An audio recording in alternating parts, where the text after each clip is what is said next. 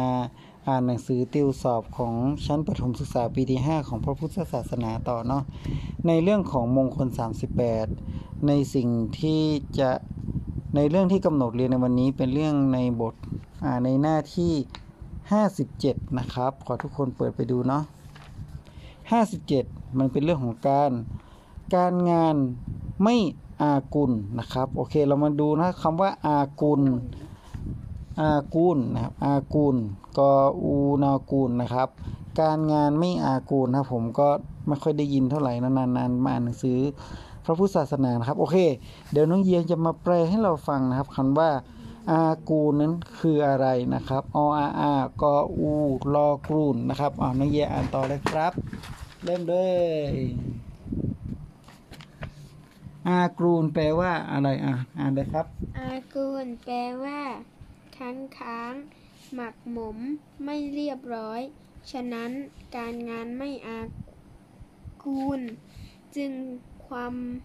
จึงหมายความว่าจึงหมายความว่าการงานไม่ขังข้าง ไม่ขังข้างค้างอ่าคนที่จะมีชีวิตก้าวหน้า ได้ต้องมีวิชาความรู้ดีๆ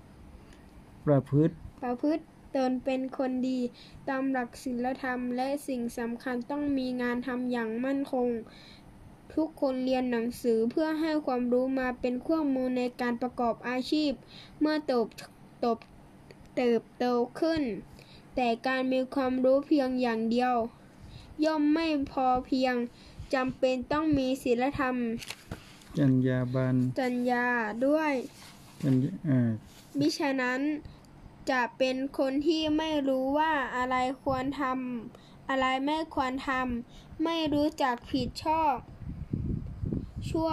ดี เมื่อไปทำงานประกอบอาชีพก็ทำไม่ได้ไม่ได้ดี ไม่เจริญก้าวหน้าการทำงานจะเจริญเติบโตก้าวหน้าได้จึงต้องอาศัยทั้งความรู้และคุณธรรม การทำงานต่างๆ จะประสบความสำเร็จหรือไม่ขึ้นอยู่กับเหตุดังนี้ เหตุที่ทำให้งานเสร็จสำเร็จทำงานเสร็จทันเวลา การทำงานให้เสร็จทันเวลาต้องมีวินัยในตนเอง กล่าวคือต้องรู้จักบังคับควบคุมตน เพื่อให้ทำงานเสร็จทันเวลา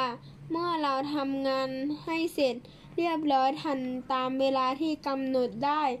ก็ย่อมไม่มีงานข้างค้าง เหตุที่ทำงานข้างค้าง งานไม่ถูกเวลา ทำงานไม่ถูกเวลา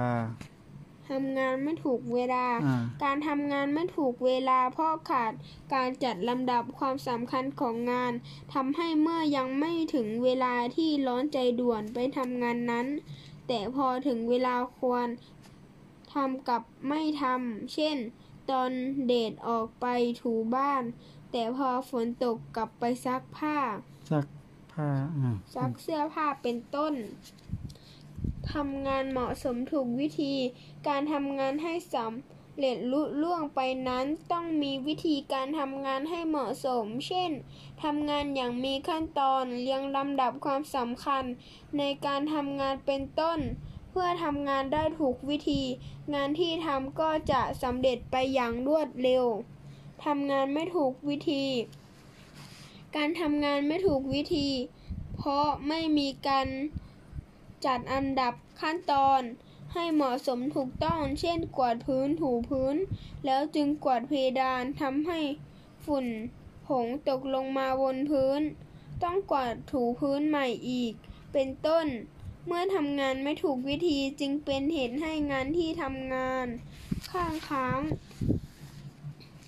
ไม่ย่อท้อไม่ย่อท้อเหตุที่ทำงาน เหตุที่ทำงานสำสำเร็เร็จจไม่ย่อท้อต่อปัญหาการทำงานให้สำเร็จนั้น ต้องทำอย่างต่อเนื่องไม่ทิ้งงานกลางคันไม่ท้อถอยเมื่อมีปัญหาอุปสรรค แต่พยายามคิดติดตรอง แก้ไขปัญหางานที่ทำ ก็จะสำเร็จลงได้ เหตุที่ทำงานข้างค้าง หาเหตุต่างๆมาอ้าง การหาเหตุต่างๆมาอ้างในการทำงานเช่น วันนี้หรือไม่ดี เลิกไม่ดี เลิกไม่ดี ไม่อยากทำงาน ต้องรอสิ่งใดสิ่งนี้ ให้ครบก่อนจะทำงานเป็นต้น การทำเช่นนี้จึงทำให้งานทำงานไม่เสร็จ และเป็นเหตุทำให้งานข้างค้าง นอกจากนี้พระพุทธเจ้าได้ตรัสเหตุที่งานไม่ทำสำเร็จและวิธีแก้ดังนี้ 1. ความเบื่อหน่ายแก้ด้วยฉันทะ 2. ความเกียจคร้านแก้แก้ด้วยวิริยะ 3. ความถอดทุระ ความทอดทุระ ความทอดทุระ แก้ด้วยจิตตะ ความโง่เขลา โง่เขา โง่เขา แก้ด้วยมิวังสา ครับตามที่น้องเยียได้อ่านเนาะในเรื่องของอากูลนะครับคืออะไรเราจะได้ความรู้ไปแล้วนะครับ สุดท้ายที่น้องเยียได้พูดนะว่า พระพุทธเจ้าได้ตัดเหตุที่งานไม่สำเร็จโดยแก้อ่าสำเร็จดังนี้นะครับ วิธีการแก้นะครับของที่งานไม่สำเร็จวิธีการแก้เขาเรียกว่าใช้หลักของอิทธิบาท4นะครับ อิทธิบาท4นะเป็นหลักธรรมที่ช่วยให้ผู้ปฏิบัติบรรลุผลสำเร็จได้นะครับ มีก็คือ 1. ฉันทะ